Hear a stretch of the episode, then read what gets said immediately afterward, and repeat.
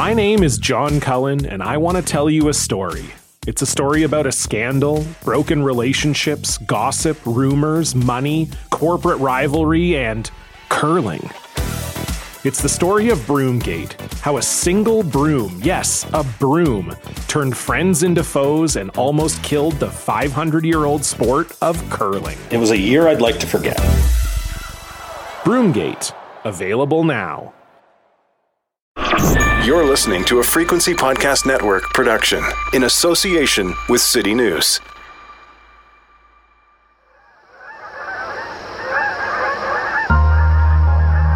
On the one hand, they are a national treasure, a majestic bird that symbolizes the grace and wild beauty of this country. It is a sign of autumn to see them fly in formation, headed south over a forest of yellow, orange, and red, a graceful goodbye to summer. And then later, to see them return, a hopeful sign of spring. On the other hand, though, Canada geese can be a huge pain in the ass. They like to nest in cities. They like to aggressively protect those nests. And they are big and strong. They crap a lot and they crap everywhere. They have no compunction about making a block or a park or a neighborhood or a building their own.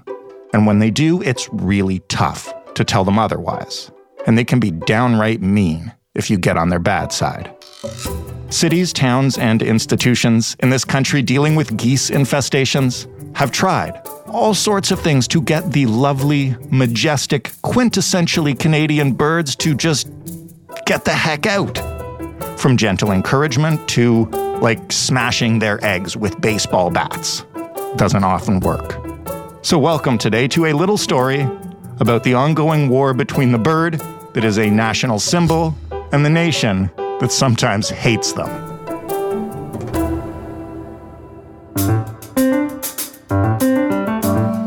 I'm Jordan Heath Rawlings. This is The Big Story. Tom Jokinen is a writer based in Winnipeg who has chronicled Canadians' battle with their national bird for the walrus. Hello, Tom. Hello.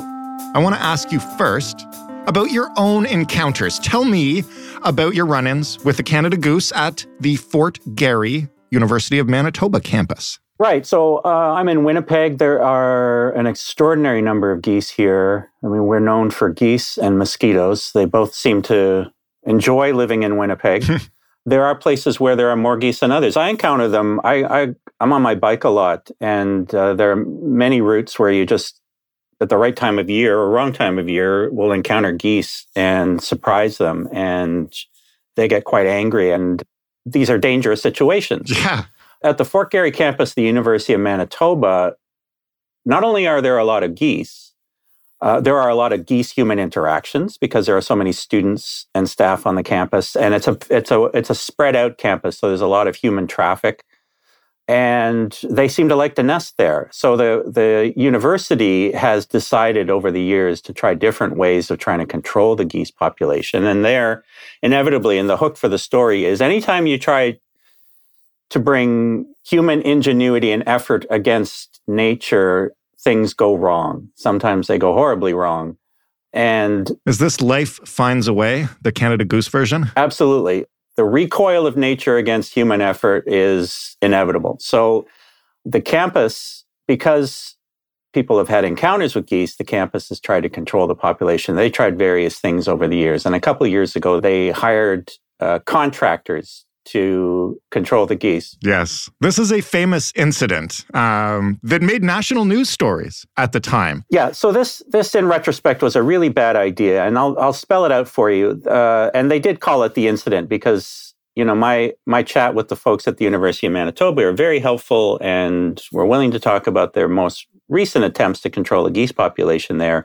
Refer to 2017 as the incident.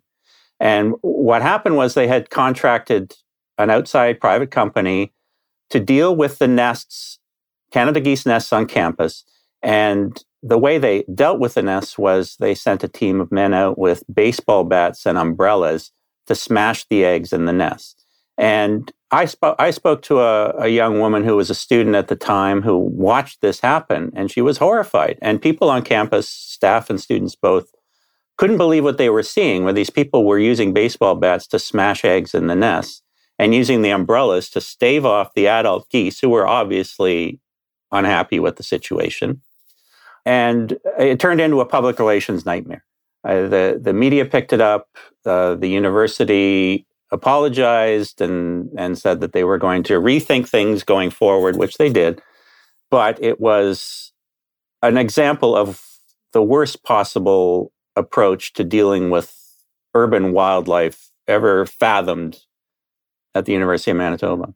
And we'll talk in a minute about other more humane ways to try to get rid of geese. But first, just to emphasize, you know, we've talked about geese human encounters. How dangerous can geese be? How mean can they get? Like, there's a reason that people want them gone. Uh, yeah, well, I mean, the, for the most part, you can, if you avoid them, uh, there's no problem. The problem comes when you surprise them. The thing with geese is during nesting season, the female geese, they, they, they pair off. The geese are known to be monogamous. They pair off and they, they pair off as the same couple year after year after year. And when it's nesting time and they come to Manitoba to nest, and many of them live in Winnipeg and come here year after year to nest, the, the, the female will sit on her brood and the male's job is to defend the nest. And if anybody gets too close to the nest, he'll attack they're very big animals. I mean, I, most people know uh, if you, you see them overhead, they they're fairly noble looking, but uh, up front, uh, up close, they're big, and they have a, a, huge wingspan and a bony part on the wing called the alula, which is like a hammer. I mean, uh, they use it to to bat at enemies and they'll use it against humans. And you know you can wind up with a with a black eye or or lose a tooth. It's it's it's pretty dangerous to go head to head with a canada goose who's not happy with you being too close to his nest. At this time of year or in a few short weeks i guess as the snow melts and geese return we're already seeing them overhead. Why is this kind of the critical time to figure out where you need to keep free of geese and how you can control the population? Well, they're coming back. They've been south. They're coming back now. Either there are migratory geese who fly overhead and may stop on retention ponds in, in the city to uh, stock up on some food and rest up for flight farther north. And in Manitoba, we're talking hundreds of thousands of geese. I mean, the Canadian Wildlife, who measures these things, in the last count, figured on 250,000 geese who had staged in Manitoba before flying farther north. Some of the geese, and we're talking about 2,000, 2,500 geese, live in Winnipeg uh, during the warm months. And they come here in early spring to nest so that they can uh, lay their eggs and they go to the same place they nested in the years previous. Mm-hmm. So they're very loyal to location. Let's go back to the U of M campus, just as an example. And there are places all around the country that are dealing with this to various degrees. But beyond kind of the PR nightmare uh, of smashing up the nests, when you try to get rid of geese like that, does it work?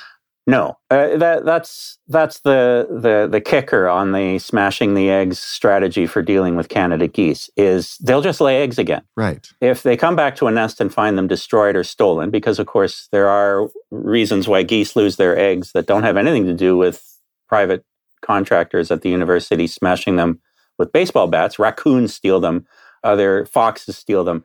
If their eggs are destroyed, then the geese will lay eggs again. I mean, they, they, that's just what they're they're built to do. So it doesn't really solve the problem.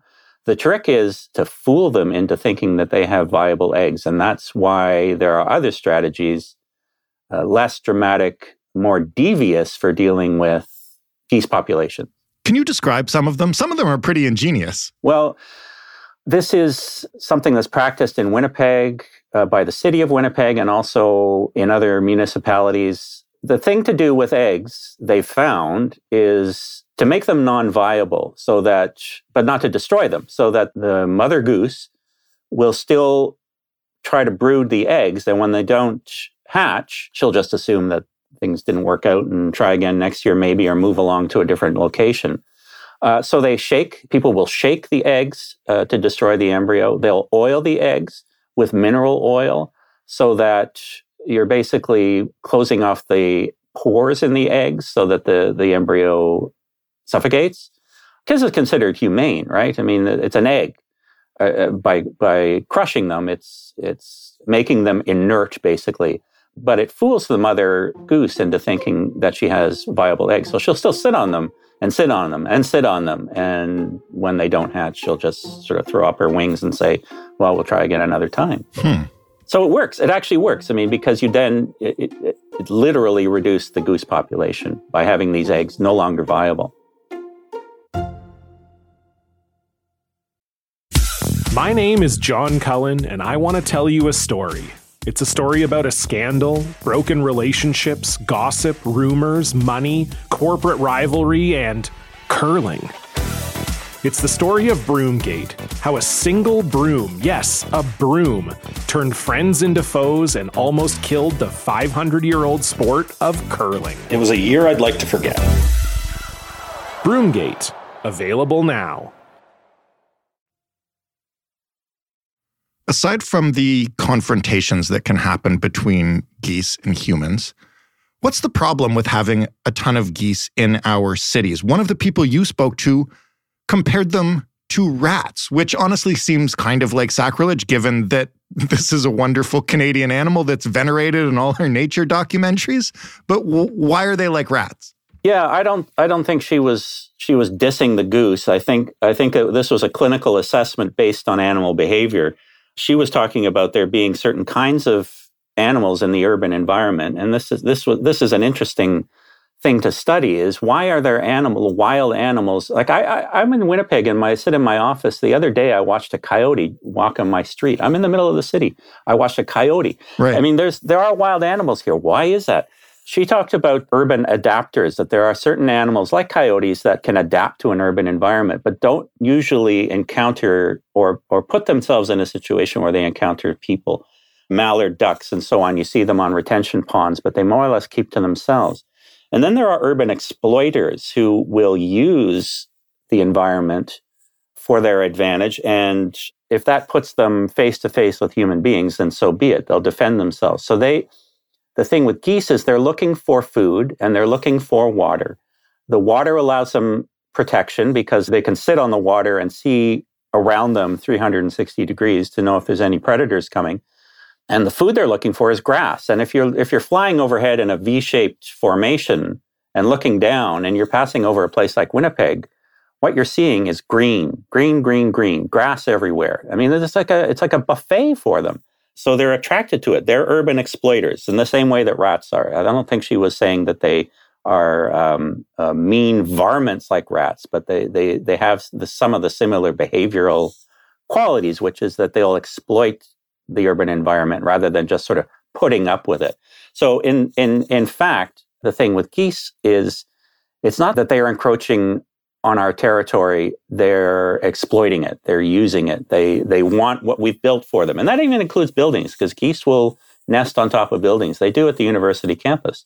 They'll nest on top of buildings for the same reason that they go on water, is so they can see around them and they can always be alert for predators. And so you do see geese nesting on top of buildings. They like urban environments. We've built them the best possible place for them to live. We just don't realize it. What kinds of problems can that create? Maybe aside from the the inevitable geese human uh, interactions? I, I, would guess that the most obvious is the um, what they output, to put it gently, is they produce a ton of feces. You know, what I found was the average is one kilogram a day per goose. They they release every ten to twenty minutes, mm-hmm. uh, and one kilogram per goose is about the size and weight of a cabbage. So wow. if you think 2,000 geese are putting out every day 2,000 cabbages worth of goose poop, that's something that people encounter if they have geese around that isn't very pleasant because they're stepping in it. And, you know, and on golf courses, it's a problem. And certainly on the campus, it's a problem. In places where there are a lot of geese, that's not a pleasant situation. That's not what you bargained for when you move into the city. Without casting any judgment on these animals in particular. Why do you think the reality of them and the sort of veneration of them are so different. Like, you know, geese are these majestic flying uh, V formation birds that live in the wilderness and are a symbol of Canada. And then the, what you're describing is, well, actually, they love cities and they like to nest on buildings and they leave a cabbage worth of crap around every day. Like, how did we get so far apart in our our assessments of them? Well, uh, it's there's a romantic notion about wildlife. I think it's a piece of Canadian history to romanticize nature, but also to be in awe of nature or in fear of nature. And this is a very complicated piece of Canadian literary history. Uh, a lot of artists and writers have grappled with the settlers' encounter with nature and as a sort of subtext, the settlers' guilt of unseating not only nature, but also the first people who were here before the settlers came. So there's an uneasy relationship between what the settler considers wild and what he considers civilization. So there's a there's a kind of mixed feelings about the majestic goose. I mean, on the one hand, yes, I mean you make that noise that's that sort of kalunk kalunk kalunk kalunk honking. Joni Mitchell wrote in her song "Urge for Going," "See the geese in chevron flight, flapping and racing on before the snow." Uh, you can kind of relate to it. But early on in grappling with the Canadian identity, this is sort of trying to make sense of what nature represents. Mm-hmm. I think mm-hmm. I wrote about Martha Ostenso's novel called Wild Geese, which she wrote in 1925, where where it's it's a story of a woman on a farm, but the geese represent a kind of symbolic freedom that she can see them overhead, and she wishes for the sort of freedom to to fly away, they, as if they're angels. And the weird thing about the encounter in the city with geese is there's the feeling that they're sort of fallen angels, that they don't belong here, that, that, that you, you want to say, get out of my parking lot and, and yeah, go be mythical. Go, go be mythic, go be mythical. Somewhere exactly. Else. So, so there's, it, it's a, it's a bit of a weird conflict between the romantic idea and the reality, which is, but, but then again, the question arises, uh, is it possible in the city to just live and let live. I mean, instead of trying to control the population. And this is what the University of Manitoba decided to do. This was going to be my next question. Yeah, tell me tell me how they exist now. Their policy now is respect the goose. They just took so much heat with this business of smashing eggs with baseball bats that they decided they're going to live and let live with the goose. So they brought in consultants and, and did their due diligence and they've decided the geese are going to be here. So let's try to reduce human encounters. So they put up fences around goose nests. So they they put uh, decoy cages that look like planters in in some of the areas where the geese like to nest, just to try to urge them to go somewhere else, you know, without being aggressive. They're not killing geese. They're not killing eggs. They're not oiling eggs. They're not shaking eggs. They're not doing anything. They're not touching the geese. They're just moving nests when possible or fencing off areas where there's human traffic and warning people and putting up signs and trying to they're they're not changing the geese behavior they're changing the human behavior. So they're telling people to beware of the geese and then they're not going to less likely to come into conflict. And i don't think there's been any significant conflict between people and geese since they started this. So maybe maybe it's a it's an interesting example of cooperation. Not to put it in binary terms, but I mean, it sure sounds like the geese won. Well, yeah, because they uh, they're able to form their nests and reproduce and go wherever they want. But but I think we knew that all along. I think the geese the geese won all along because they're not to be negotiated with. I mean, it's a very it's a very human impulse to try to come to terms. They don't come to terms. They're here. They're feeding. They like the retention ponds. They like the flat prospect of, of Winnipeg. They like the buildings. They're not going anywhere. So, so it really is a lesson that respect the goose is, is an option, not because it's chosen, but because it's imposed. So given that then, and this is my last question, but we do like to perform service journalism sometimes on this podcast. If the situation arose, uh, how would one defend oneself or fight off a goose? Oh wow. Well, I I think the bottom line that there's a takeaway from this is don't fight off the goose. you know, there's a couple of you can Google this. So there's there's there's advice. It's almost like what do you do when you encounter a bear? Make yourself look bigger. You know, keep eye contact with the goose, but don't stomp your feet or rush at them or make noise because they'll attack. So the idea uh, is is to show them that you're you're not a, uh, afraid, but at the same time back away. Maintaining eye contact seems to be recommended. And I even saw advice that you should keep silent because that freaks them out for some reason. Geese are always communicating with each other. And if they encounter an animal that's totally silent, they don't they don't quite know what to do with it. So I think if the point is to confuse the goose, keep silent. But don't rush them and don't clap your hands or stomp your feet. That's going to make them mad and they could attack. And if they attack, it, it gets nasty. I never thought I would be equating uh, what to do in a goose encounter to a bear encounter. I like to think I could at least take a goose. Oh, wow, this is Canada. You don't take anything that's wild out there. These the, the the the lesson is back away, and that goes for bears and and Canada geese. Yes, they're much better up in the air in a V-shaped formation. Tom, thank you so much for this. Uh, it's a fascinating animal and uh, great story. Oh, you're welcome. Tom Jokinen, writing in The Walrus. That was the big story. If you've got a goose encounter, I would like to hear about it. I really want to know if anybody has actually had to fight a goose. You can tell us your story by finding us on Twitter at The Big Story FPN, by writing an email to hello at thebigstorypodcast.ca by calling us 416 935 5935 and leaving a message. The Big Story is available in every podcast player. It's also available on the website. It's also available on the smart speaker by asking it to play the Big Story podcast. Thanks for listening. I'm Jordan Heath Rawlings. Have a great weekend. We'll talk Monday.